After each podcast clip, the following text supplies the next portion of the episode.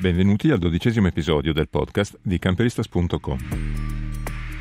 Sabato scorso siamo partiti da Linz accompagnati come al solito dalla pioggia, con l'idea di attraversare l'Ungheria, poi la Serbia e poi la Macedonia per arrivare finalmente in Grecia. Come al solito il programma era di evitare di fare autostrade e anche di evitare la troppa montagna perché le salite eccessive non piacciono molto al nostro camper e piacciono ancora meno agli sfortunati che si trovano dietro di noi a seguirci. In Austria non abbiamo avuto nessun problema a raggiungere e superare i confini con l'Ungheria percorrendo solo strade statali. La frontiera praticamente non esiste più, si passa senza controlli, bisogna però stare attenti alle strade che si prendono perché oltre alle autostrade ci sono anche alcuni tratti di superstrada che sono a pedaggio con l'obbligo di acquisto di una vignetta. Ora la vignetta ha un prezzo discutibile perché per un camper sarebbe poco più di 22 euro per, per 10 giorni. Però eh, il fatto che mettano i camper nella categoria dei camion, facendoli pagare il doppio degli altri mezzi sotto le 3 tonnellate e mezza, lo trovo assurdo, sleale, non mi piace e perciò se posso evitare lo evito e così appunto abbiamo fatto. Devo anche dire che trovo piuttosto ingiusto questo sistema elettronico con le telecamere che eh, leggono la targa e controllano se hai pagato la vignetta, perché se entri per sbaglio su uno di questi tratti a pagamento senza aver preacquistato la vignetta,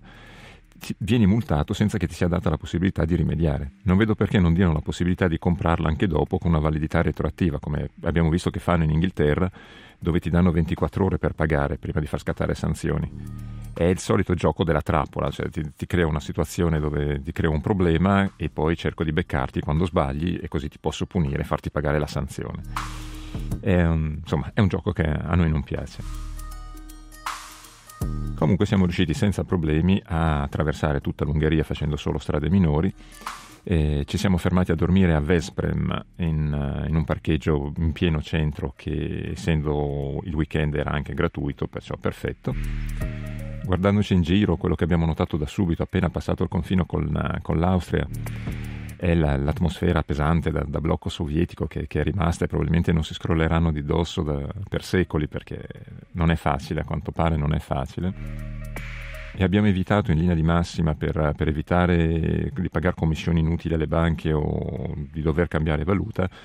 di, di, fare compere, di mettere carburante in Ungheria. Ci eravamo organizzati per bene, perciò non, non avevamo bisogno di niente, abbiamo fatto solo una traversata praticamente con una sosta per la notte. Arriviamo così alla frontiera di, di, Tompa, che è di fronte praticamente a Subotica in, in Serbia, e ci troviamo una bionda con l'aria cattiva che tra l'altro era molto adatta all'uniforme che, che indossava che tra l'altro non parlava una parola di inglese o faceva finta di non parlare, di non capire una parola di inglese,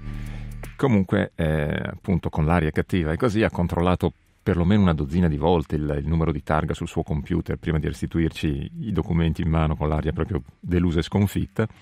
e farci segno di passare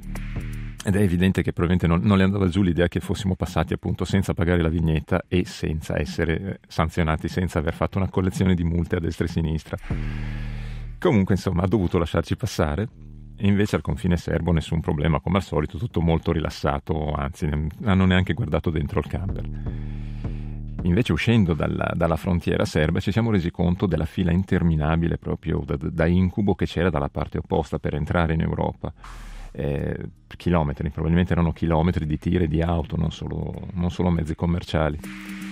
E speriamo sinceramente che quando toccherà a noi rientrare in Europa le cose siano tornate ad essere un pochettino più fluide perché una cosa del genere, non so, ci, ci passi mezza giornata. Passata la frontiera imbocchiamo la strada per Belgrado e mentre il primo tratto era rimasto gratuito come, era, come lo conoscevamo anche noi, appena prima di, di Novi Sad ci troviamo davanti a un casello senza preavviso e senza via di scampo. E devo ammettere che la Serbia è l'unica nazione che è sempre in un modo o nell'altro riuscita a fregarci, cioè in un modo o nell'altro un pezzettino di autostrada ce lo fanno sempre fare perché i cartelli sono messi in un modo che non si capisce mai dove vai, cosa fai. Il navigatore insomma non è mai stato di grande aiuto con la, con la, Serbia, c'è un po' di confusione sulle strade. Comunque sia pazienza perché abbiamo fretta tutto sommato e probabilmente l'avremmo fatto lo stesso di entrare in autostrada questa volta perché vogliamo evitare il grande freddo che secondo le previsioni sta per arrivare sia in Serbia che giù più al sud. E poi tutto sommato in Serbia si paga soltanto per i chilometri percorsi e alla tariffa giusta, la tariffa per le automobili, perciò insomma, perché no? Così lo interpretiamo praticamente come un segno del destino e procediamo fino a dopo Belgrado dove a sera ormai tarda ci fermiamo a dormire in un'area di servizio. Al mattino cambiamo qualche euro in dinari per pagare il pedaggio, pensando che sarà sempre meglio degli arrotondamenti che possono fare i caselli pagando con gli euro, e decidiamo di uscire dall'autostrada alla prima uscita che troviamo e di continuare per un po' di chilometri sulle strade minori. Anche qui la povertà è evidente, anzi forse anche un po' peggio dell'Ungheria, però qui sarà anche solo un'impressione, la gente sembra più di buon umore, sono più sorridenti, sono più rumorosi. Ci fermiamo a cambiare con un cambio leggermente più favorevole di quello dell'autogrill, ma neanche tanto, per poter fare gasolio, il gasolio necessario per arrivare fino, fino, alla frontiera in Macedonia, dove si sa che costa molto meno il, il rifornimento e quello che troviamo ci costa 140 dinari al litro che corrispondono circa a 1,15 euro, in effetti non è proprio buon mercato. Così approfittiamo dell'occasione anche per fermarci a prendere l'imperdibile specialità della zona che è secondo noi assolutamente da provare, che è il, il burek al formaggio, che è una specie di tiropita che qui tradizionalmente dovrebbe essere fritta nello strutto. Però esiste anche in versione vegetariana fatta con il burro o con, con l'olio e perciò basta chiedere e stare attenti appunto che non sia fatta nel, nello strutto che si chiama must in, in serbo. Il sapore è una cosa eccezionale, è, è molto forte il sapore di, di pecora, perciò non, può non piacere, ma chi ci è abituato, insomma, chi non ha problemi, è veramente una cosa da non perdere. Una cosa tra l'altro che abbiamo notato in questi contatti insomma, con, con il popolo serbo è che rispetto agli anni passati, e noi siamo passati parecchie volte di qua, è che rispetto agli anni passati è, è diventato molto molto semplice comunicare in inglese e devo dire che è un progresso notevole che merita veramente un applauso perché ormai quasi tutti parlano inglese o quattro parole ma ci si capisce, prima era molto più difficile, bisognava usare i gesti molto di più. Comunque procediamo poi fino a che ci rendiamo conto che sono passate più di tre ore e che abbiamo fatto poco meno di 130 km.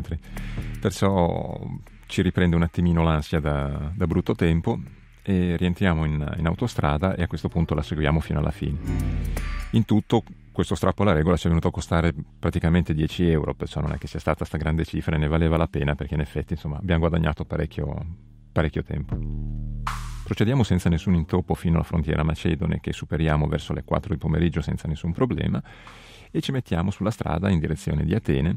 con l'intenzione qui di uscire a Kumanovo per fare la deviazione per evitare i pedaggi, che anche qui sono cari perché ci mettono nella categoria dei camion e per quanto non siano tanti chilometri preferiamo comunque fare questa deviazione e prendiamo prima la strada verso Sveti Nicola e poi scendiamo a Vragne e da lì c'è una strada parallela alla, all'autostrada che arriva praticamente fino ai confini con la Grecia. Nel primo tratto, salendo verso Sveti Nicola, abbiamo incontrato una leggera nevicata, la prima della stagione per noi, e devo dire che per un attimo ci siamo preoccupati e anche un po' pentiti di aver deciso di non prendere le autostrade però per fortuna è durata per poco e poi è tornato semplicemente a piovere, perciò non, non abbiamo avuto praticamente nessun altro problema fino ad arrivare giù alla, ai confini con la Grecia. Certo la strada non era proprio nelle, nelle condizioni migliori, però niente di tragico, insomma si fa senza problemi. Sosta chiaramente in Macedonia per fare un pieno di, di gasolio che è costato 47 dinari macedoni, che tenendo presente che il cambio è di 61 dinari per un euro direi che è convenientissimo. Per pagare si possono usare sia le carte di credito che i contanti, dinari o euro. Eh, il cambio dell'euro così viene arrotondato a 60 chiaramente, ma anche di più molto spesso quando si tratta di dare resti, cioè facendo il pieno si avanzano dei soldi, insomma viene arrotondato e si paga un po' di più. Però vista la differenza di prezzo funziona benissimo. Se no si possono usare le carte e non, non ci sono problemi. Passiamo la frontiera macedone, entriamo in Grecia, anche qui senza nessun ritardo, nessun problema e, però era già abbastanza tardino, perciò ci siamo fermati per dormire all'area di servizio di Policastro, che è appena dopo il confine, dove tra l'altro c'era un vento incredibile che ci ha fatto ondeggiare come una barca a vela tutta la notte, però perlomeno eravamo un pochettino protetti c'è il wifi aperto, anche molto veloce, perciò insomma tutto sommato è andata bene così. Al mattino abbiamo controllato gli aggiornamenti del, delle previsioni del tempo e abbiamo visto che davano due giorni di, di maltempo al, al, limite dello stato di allerta, neve e ghiaccio anche in, a basse quote. Perciò prendiamo probabilmente la saggia decisione di andare a, a ripararci, a fermarci a Salonico e vedere cosa succede, almeno di passare una giornata lì. In città ne approfittiamo per fare una veloce ricerca di mercato e troviamo così una buona offerta per sostituire anche i due pneumatici anteriori, che sinceramente ormai erano alla frutta, perciò visto anche il brutto tempo era il momento giusto per cambiarli. E direi che abbiamo fatto un buon affare perché con 150 euro abbiamo cambiato le, le due ruote anteriori